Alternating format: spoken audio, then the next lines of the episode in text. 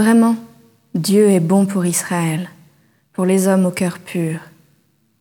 Un rien, et je perdais pied, un peu plus, et je faisais un faux pas.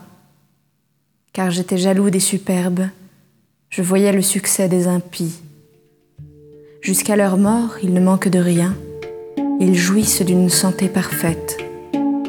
Ils échappent aux souffrances des hommes, aux coups qui frappent les mortels.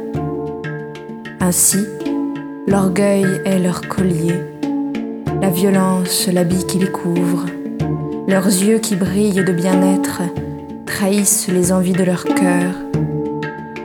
Ils ricanent, ils prônent le mal, de très haut ils prônent la force.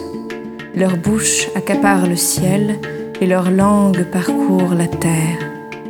Ainsi, le peuple se détourne vers la source d'une telle abondance.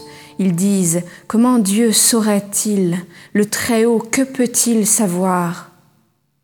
Voyez comme sont les impies. Tranquilles, ils amassent des fortunes. Vraiment, c'est en vain que j'ai gardé mon cœur pur, lavé mes mains en signe d'innocence. Me voici frappé chaque jour, châtié dès le matin.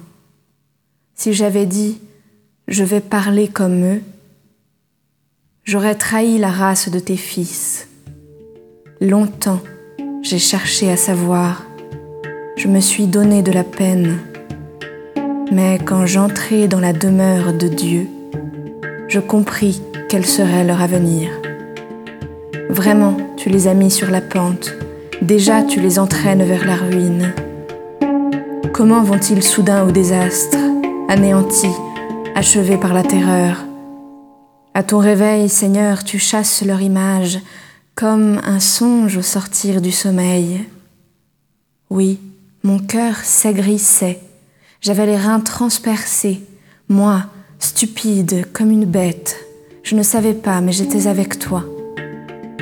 Moi, je suis toujours avec toi, avec toi qui as saisi ma main droite.